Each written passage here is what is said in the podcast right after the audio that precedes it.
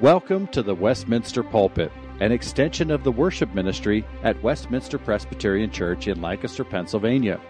Please contact us for permission before reproducing this message in any format, and may this sermon nurture your life in a meaningful way as we proclaim our Savior. We now join our senior pastor, Dr. Chris Walker. I do invite you to open your Bibles this morning as we turn to God's Word, and we're looking to Mark chapter 8. Uh, next Sunday, I'll be away, and Dr. Light will be preaching. As a brief reminder, when I return, we're going to take a brief break from Mark and do a topical series on worship. But for this morning, we come to the climax of the first half of the Gospel of Mark. Throughout the chapters we've looked at so far, we've faced one repeated question. It's been asked over and over and over again. The question is this Who is this Jesus? Who is this who teaches with such authority? Who is this who claims to forgive sins? Who is this who can still a storm with a word? Who is this who can cast out demons? The question's been asked again and again, but no one aside from the demons so far has given an answer. Instead, even as recently as last week, we saw the disciples distracted by the practical question of what's for dinner, so that Jesus was left asking, Are your hearts still hardened? Do you still have eyes and not see, ears and not hear? But today we hit a turning point for the disciples. It all changes by the power of God at work in his people. And so we want to read this morning from Mark chapter 8. We'll read verses 22 to 30. Follow along as we read God's word. And they came to Bethsaida, and some people brought to him a blind man and begged him to touch him. And he took the blind man by the hand and led him out of the village.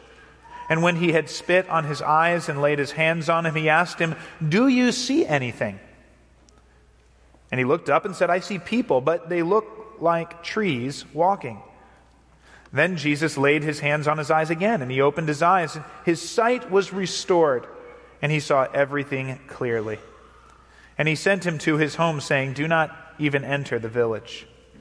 And Jesus went on with his disciples to the villages of Caesarea Philippi. And on the way, he asked his disciples, Who do people say I am?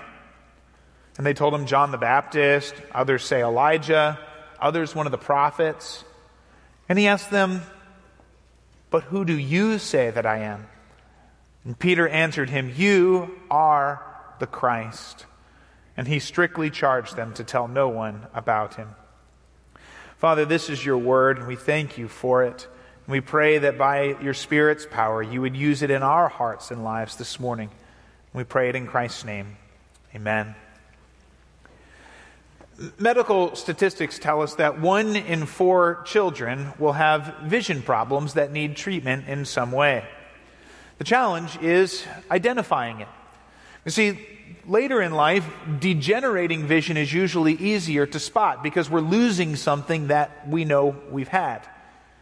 But with a child, it can be harder to spot because children grow up assuming that things are normal for them. They don't know that something is wrong with their vision. Teddy Roosevelt had serious nearsightedness as a child, and he didn't realize it until he was 13 years old. It was when he'd received a, a, gun and he went shooting with his friends that he suddenly realized they were all aiming at things he couldn't see. And so it was that he received glasses. And if you know Teddy Roosevelt, you know for the rest of his career, those glasses were a staple of his image. But at age 13, on receiving the glasses, Teddy Roosevelt declared, I had no idea the world was this beautiful. I was reading uh, another woman's report recently. She shared how, as a child, she was driving with her mother, and her mother was asking her to test her reading when she realized she couldn't see any of the road signs. And so she took her and got her glasses. And lo and behold, this woman said, she said, I'd never realized before that trees were green because they had leaves.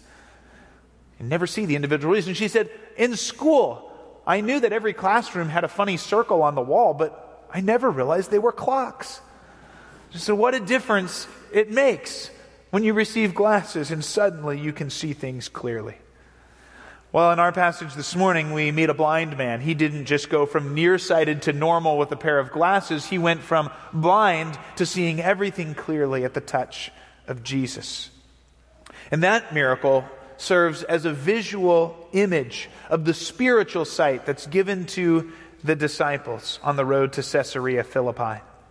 In other words, I think we can say this at the beginning. The main point of both of these stories is the same the power of God's Spirit at work through Jesus opens eyes, both physical and spiritual, so that his people can see clearly.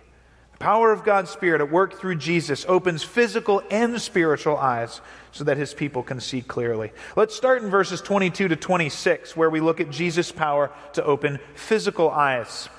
You know, if you've been following with us through Mark 8, Jesus and his disciples have crisscrossed the Sea of Galilee multiple times in this chapter, but they finally arrive in verse 22 at Bethsaida on the northern tip of the sea. Now we know Jesus had been here before because Mark 6 tells us that Jesus and his disciples were on the way to Bethsaida when Jesus had walked on the water to join them. And Matthew 11, 21 tells us that Jesus announced greater judgment against Bethsaida for failing to repent in the face of the mighty works he had done there. But even though we know that he's been to Bethsaida, this is the first, and I believe only miracle that's actually recorded in detail that's done in Bethsaida. While he's there, some people bring Jesus a blind man and they ask him to heal him. And in many ways, Jesus' healing of this blind man perfectly follows the pattern of his other healings, and particularly the healing of the deaf and the mute man we saw just two weeks ago. Again, Jesus takes the man aside privately. Again, Jesus applies spit to his eyes, just as he had applied spit to the mute man's tongue. And we talked then about how this was often a sign of an intent to heal. Again, Jesus touches the man physically, just as he did before. And, and while we talk about that, I don't think we should take lightly how many times now Mark has recorded the fact that Jesus touched someone. It's something he draws attention to again and again and again. And it's important because Jesus, as we know, is perfectly able to heal someone just by speaking a word. We've seen him do that. And yet it seems in Mark that Jesus has a particular delight in healing people by touching them. Even if that person is not clean, not professionally dressed, a beggar, a leper, whom no one wants to be close to. And I think this emphasis on physical touch is such a beautiful picture of Jesus' compassion and care for us. Because Jesus treats us the same way. Jesus doesn't sit up in heaven and keep our weak, sinful, foolish talking, off putting behavior at arm's length. No, Jesus came as a man to dwell with us, to be near us, that he might sympathize with us in our weaknesses and heal us with a touch and comfort us and redeem us by his presence with us. That's the kind of Savior Jesus is. So every time we come to another miracle that emphasizes that Jesus touched them, may we be reminded of the delight of this Savior to be with and to touch his people in order to heal and redeem them. But as much as this healing in Jesus' touch fits the pattern of what Jesus does in other instances, this healing is also different than any other healing recorded. In verse 23, after laying his hands on the man, Jesus does something surprising. He does something he doesn't do, I don't think, in any of his other miracles. He asks a question. See, in every other miracle, Jesus makes a declaration I am willing, be clean. Go home, your daughter is well. Ephphatha, be opened. Jesus declares something and it is done. But here, he doesn't make a declaration. He asks a question Do you see anything? Why would he do that? Well, and then it's backed up, maybe even more puzzling, because the man's sight is clearly still blurry. We read that he laid his eyes on him, he had spit on his eyes, but then he says, that he can see people, but they look like trees walking. Now, commentators have asked, well, what was he seeing there? And it might be that he saw men carrying sticks on their back, uh, and, and, it looked like trees walking. We don't, we don't know. But to ask what he saw actually misses the key point. The text's clear point is that this man's sight is not perfectly clear, it's blurry. And so Jesus lays his hands on his eyes again. And this time, when he opened his eyes, the text says he could see everything clearly. Now, what's going on here? Why does Jesus ask a question, and why does he seem to heal in two steps? Well, we can say right off the bat that it's not because Jesus' miracle didn't quite work the first time. You know, Jesus is not like the, the magician here who tries to do his hat and get the bunny out, and, but only the ears stick out. And he's got to you know, try to try it again and get the whole bunny to come out. That's not what Jesus is doing here. It's clear that Jesus' intention is to heal this man by steps, and he wants the man and the people around it to see and understand what he's doing. Well, why would he do that? The text doesn't tell us explicitly, but I think the narrative gives us a good idea. Jesus is guiding this entire event. He's guiding it while the disciples watch him. And I think part of his point in asking the question, Do you see anything? is so that not just the man, but the disciples around him will know exactly what's happening and how things are playing out. He wants the disciples to have this picture of vision restored, but not fully. And then, when Jesus applies his hands a second time, clear sight. I think Jesus is doing kind of what we do as parents sometimes. You know how, as a parent, we could bake the cookies ourselves with no problem. We could empty the dishwasher or clean the bathroom with no problem. But sometimes we slow down and we do it step by step. And we explain and ask questions so that our children will understand. And I think that's what Jesus is doing for the disciples here. Only in this case, as the disciples watch, Jesus is not teaching them how to heal blindness. He's giving his disciples and us a visible picture of what is happening with their own spiritual understanding and vision of him. After all, the disciples spiritually are very much in the place of this blind man. They have come to Jesus and they have followed Jesus, but despite all they have seen, they have still not follow, understood him clearly. They've understood enough to know that they should follow him, but they have not understood who he is. And this miracle is working as a bridge between the previous passage, where Jesus would ask, Do you not see yet? to the passage that's to come. It's working as a bridge from blurry vision and misunderstanding to you are the Christ. And so I believe Jesus' physical healing here in front of his disciples is intentionally carried out as a picture and a promise of what he is doing in their hearts and minds, of the spiritual process at work in them. And so, with that picture fresh in our minds, let's look at verses 27 to 30 a bit more clearly, where we see Jesus' power to open spiritual eyes in the lives of his disciples. After their stay in Bethsaida, we read that Jesus went on with his disciples to the villages of Caesarea Philippi. That would have been about a 25 mile walk north that Jesus was taking with his disciples. And you know, it takes a little while to walk 25 miles. And I often wonder what was the conversation like as Jesus walked with his disciples? Because in between all the dramatic events and the healings and the confrontation with the Pharisees, Jesus and his disciples spent a lot of time walking together. So, what did they talk about? What did they laugh about? Which was the disciple that was always cracking the jokes? Which was the one who was always missing the jokes? What role did Jesus play in the conversation? I wonder whether those long walks were like our long car rides. You know how it is in a long car ride? You build relationship as your conversation goes in and out of chatter about least favorite foods and favorite foods into how's your life and significant things of your heart to playing I Spy in the alphabet game to pass the time. Were those, were those walks like that? And the Bible doesn't tell us specifically, but what Scripture does tell us, what Scripture does clearly show us, is that some of Jesus' most significant conversations with his disciples took place while they were walking on the road. And here we have one of them in this passage. As they're walking along, Jesus tosses out a simple question, but it's a loaded question Who do people say that I am? Now, on the one hand, that's a very simple question, but on the other hand, this is the question half of Israel has been arguing about for eight chapters. Who is this guy?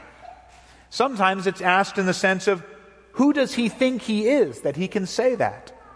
Other times it's asked in the sense of, who must he be if he can do that? But as people have sorted through all the possibilities, none of their answers seems to be the right fit. But the disciples give an executive summary here of the past 12 months worth of opinions coming out of Galilee. They say, well, some people say you're John the Baptist. Other people say you're Elijah. Other people say you're one of the Old Testament prophets. And it's worth noting, as one commentator does, that all of those answers are high praise for Jesus. They're identifying Jesus with the most significant figures from all of Israel's history. And yet, even those identifications are completely inadequate. Because John the Baptist, Elijah, Moses, the prophets of old, they're all shadows, prototypes, foreshadowing the Messiah that would come. And Jesus shatters those categories. But this question that Jesus asked is just priming the pump, isn't it? Because unlike us, Jesus is not really concerned about what the crowds think of him. He's not worried about his poll numbers. He's not worried about what everyone's saying about him. This question is just meant to prepare the disciples for the question he's really interested in asking. And that's the second question he asks. But who do you say that I am? Now, we've said this before, I'll say it again. The entire first half of Mark has been building this question Who is Jesus? The narrator told us in verse 1, Mark 1 1, the beginning of the gospel of Jesus Christ, the Son of God. God told us at his baptism, at the beginning of his ministry, This is my beloved Son, in whom I'm well pleased. The demons have told us a couple of times, I know who you are. You are the Holy One of God. But so far, no person has been able to answer that question.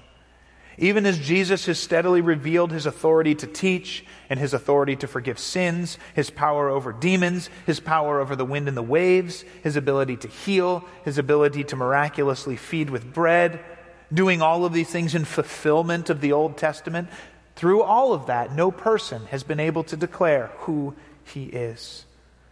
But after revealing all that he has through these eight chapters, Jesus now puts the question directly to his disciples Disciples, you know what other people say, you know what you have seen. Who do you say that I am? And that's the question that every single one of us this morning has to answer. The question is never just what do people think about Jesus? What do my parents say about Jesus? What does church say, school say? The question for each of us is who do you say that Jesus is? And when confronted with the question directly, Peter, speaking on behalf of the disciples, becomes the first person to respond with this ringing declaration You are the Christ. Now, as Matthew records it, Peter said, You are the Christ, the Son of the living God. And this confession is a climactic moment in the first half of Mark. That is who Jesus is, the Christ, the Son of the living God. Now, this confession broke all sorts of categories for the Jews. Peter may not have been able to rattle off the Nicene Creed, but he knows enough to know that to call Jesus the Son of the living God was to identify him so closely with God in a sense that Jews would have considered blasphemous. But Jesus could forgive sins, he could stop storms, he could raise the dead, and who but God, and the Son of God, could do that? Jesus had given all the proof necessary to demonstrate the truth of what God had said at his baptism This is my Son. And to call Jesus the Christ means that Jesus is the anointed one, the promised Messiah. It was to identify Jesus as the one that God had been promising since Genesis 3:15 when he promised that a seed of Eve's would come one day to crush the head of the serpent. It was to identify Jesus as the son of David, that heir who would sit on David's throne and redeem Israel and shepherd God's people and reign in righteousness. It was to identify him as the servant of the Lord who would take away Israel's sin and redeem Israel and turn them back to the Lord and then become a light to the nations as well. And so, whether Peter realized it or not, to call him the Christ was to uh, put him as the heir of all those promises that God had been making across the centuries. And this confession is the turning point in this gospel. Mark began by telling us who Jesus is. He has spent eight chapters showing us who Jesus is. And now the disciples, represented by Peter, have declared the truth and confessed Jesus as the Christ, the Son of the living God. So Jesus has opened physical eyes, he also opens spiritual eyes. But having seen these two stories, how should they shape our understanding? And there are three things, I think, that we should take away and apply to our hearts from the stories this morning. The first is this Notice that in both stories, clear sight and understanding are completely, 100% bestowed by the power of God on the recipients. The blind man does nothing but come to Jesus for help. Jesus takes it from there, healing him by the power of God with a touch in the way that he knows is best. It is a gift of his grace. And the disciples, for all that they have seen of Jesus, it's not that the disciples have finally really applied their minds and come to this great logical conclusion here. No, over eight chapters of all they've seen from Jesus, they were not able to grasp who this was. It was God's Spirit who revealed it to them. Which is why, if we turn to Matthew 16 and read the parallel account, Jesus' first words after Peter's confession were, Blessed are you, Simon Bar Jonah, for flesh and blood did not reveal this to you, but my Father who is in heaven. Both of these instances are the work of God's Spirit in the blind man and in the disciples. And the universal testimony of Scripture is that, well, you and I are responsible to repent of sin and put our faith in Christ, yet our ability to do so depends completely on the power of God's Spirit revealing these truths to us. And so when our eyes are open for any one of us here this morning who can confess Jesus is the Christ, He is my Savior, our thanks and praise go to God alone. Because just like for the disciples, to be able to confess that happens only when God our Father reveals it to us. And that is such a rich blessing. It is a gift of God's overflowing grace. And that, in and of itself, should remind us that no matter what is happening in our lives, no matter what difficulties we may face, no matter what question we might ask about, God, what are you doing in my life? If we have come to a place of knowing who Jesus is and confessing Him as our Savior, God has given us a tremendous blessing, a tremendous gift of His grace. And we should rejoice and give thanks and praise to God alone for our ability and our understanding to confess Christ as our Savior. To Him be the praise. We see that in these two stories. But there's another thing, a second thing that these stories show us. I think these stories show us a pattern that we should expect in our own walk with Christ. It's a pattern of increasing understanding, of increasing clarity of sight of who Christ is and what he has done that takes place over the course of our lives. With the blind man, Jesus gave him sight, but it was not perfectly clear at first, and then he gave him fuller, clear sight. With the disciples, Jesus called them to follow him, and they had the understanding to know we ought to follow Jesus, but they didn't understand who he was. But then, by the power of God's Spirit, they come to this understanding to confess that he is the Christ. But of course, even once they confess who he is, they still don't understand what he's come to do. And the second half of Mark is going to be Jesus showing the disciples what he has come to do. It's this increasing understanding of Christ. But this growth is not just part of the process of coming to know Jesus the first time. Scripture indicates that our entire walk with Christ should be a process of increasing knowledge of him of increasing understanding of who he is and what he has done. A process that will culminate ultimately when we stand before him face to face. And this process is at the heart of Paul's prayer for the churches. You know, what you pray for reveals what you find most important. You pray for the things that you value. And when we start to look at how Paul prays, what does Paul pray for? What does he value? What does he long for in the lives of the churches and the people who know the Lord? Well, Colossians 1 9 and 10, Paul prays that you might be filled with the knowledge of his will and all spiritual wisdom and understanding, so as to walk in a manner worthy of the Lord, fully pleasing him, bearing fruit in every good work, and what? And increasing in the knowledge of God. Ephesians chapter 1, Paul prays that the God of our Lord Jesus Christ, the Father of glory, may give you the spirit of wisdom and of revelation and the knowledge of him having the eyes of your hearts enlightened, that you may know what is the hope to which he has called you, what are the riches of the glorious inheritance in the saints, what is the immeasurable greatness of his power toward us who believe. These are believers Paul is praying for.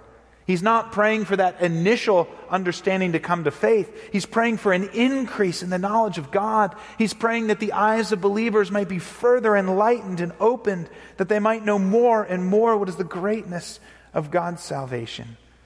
That's what Paul prays for when he prays for the churches. I wonder do our prayers indicate that same hunger and longing for a growth in the knowledge of God and the understanding of Christ? And of course, even as we do so, we're anticipating that final climactically clear vision of Christ at the end of time. You remember 1 Corinthians 13 12, what Paul says there? For now we see in a mirror dimly, but then face to face. Now I know in part, but then I shall know fully, even as I am known. Isn't that a beautiful hope? And so, brothers and sisters, when we come to Christ and put our faith in Him, that's not the end of the process. We haven't received the fullness at that moment. That is the beginning of a process of growing and increasing knowledge of God, increasing joy in Christ, increasing understanding of what He has done in the richness of His salvation, and an increasing hope for that day when we stand before Him and we shall see clearly who He is and all that He has done. That should spark in us an eager hunger and desire for that growth and understanding. Well, that's the second thing. Finally, I want us just to consider the significance of Peter's confession for us today. Do you notice that at the end of both of these stories, Jesus commands the recipients not to tell anyone about him? The blind man, he says, Go home and don't even go into the villages. To the disciples, he says, he strictly charges them not to tell anyone about him. Now, we've seen this and talked about it several times through Mark already. We've seen that Jesus does not want to raise messianic expectations about him because he knows that the idea of what people are expecting in the Messiah is very different than what he has come to do. And so the formerly blind man and the disciples are told not to tell anyone who he is. And that order will remain in effect until resurrection morning. And on that resurrection morning, that command is changed to go and tell everyone who I am and what I have done. See, that reversal will come because the church is going to be built on this confession of the apostles. The church is going to grow as the church proclaims from Jerusalem then to the end of the earth this confession that Jesus is the Christ and salvation is found in no one else but in him. So if, if Mark 8 finds us in the don't tell anyone what they won't understand yet stage. You and I now find ourselves in the tell everyone who I am and what I have done stage. Because we are called to be salt and light.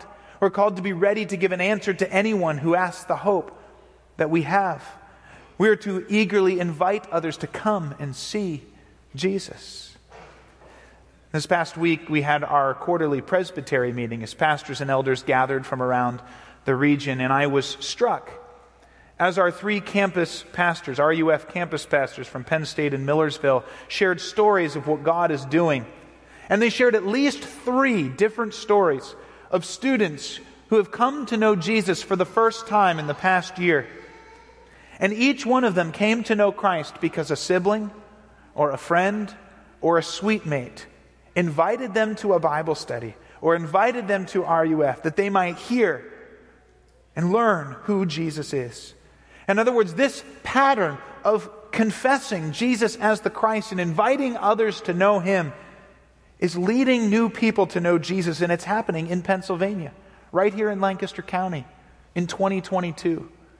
as God is continuing to grow his church based on this confession of who Jesus is. And when I look around here this morning on a Sunday morning between these two services, I see a thousand people who know Jesus Christ and who are going to go out from here into every corner of this county schools, office buildings, neighborhoods. And if you confess Jesus Christ, you're living in this tell everyone who I am stage. Invite them to know him. And my prayer is that each of us would be faithful to do that. Faithful as the Lord gives us opportunity, praying for open doors for the word right here in our midst. Because all around us, there are more eyes that do not yet see, just like ours didn't.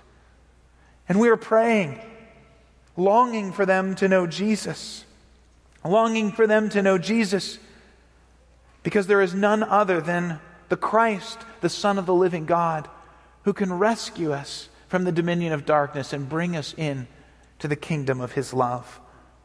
We long for that because he alone can take away our sins. He alone has risen from the dead and sent his spirit to give us new life because he alone has called us to dwell with him in eternal life forever. And we're now told to proclaim that confession, the good news, even as we pray that each one of us may continue to grow and our own understanding of Jesus Christ and the glories of his salvation until that day when we stand face to face before him. It's a great hope we have. And let's pray. Father, we come before you this morning and we thank you for your word, which reminds us of the power of God at work in Jesus Christ to give sight that we might see clearly. You did it in the blind man, working exactly as you knew was best. You did it in the disciples, bringing them to understand who you were. And you have done it in our hearts in so many instances, showing us that you are the Savior of the world. Father, would you continue to open blind eyes? Would you continue to give sight of who you are? Would you continue to call people to know you? Would you give us grace, strength, and the movement of your Spirit to confess Christ and share him with those around us. And Father, I pray for each one of us that day by day we would grow an increasingly clear understanding of who you are and what you've done, that we might have a greater and greater understanding of the immeasurable greatness of your salvation, and that it would yield all the glory to you. We pray this in Jesus' name. Amen. The Westminster Pulpit is courtesy of Westminster Presbyterian Church in Lancaster, Pennsylvania. You are welcome to worship with us on Sunday mornings at 8 or 11 a.m. To learn more or have questions about the gift of salvation through Christ Jesus our Savior, contact us at westpca.com. Thank you, and may Christ be glorified through this ministry, the Westminster Pulpit.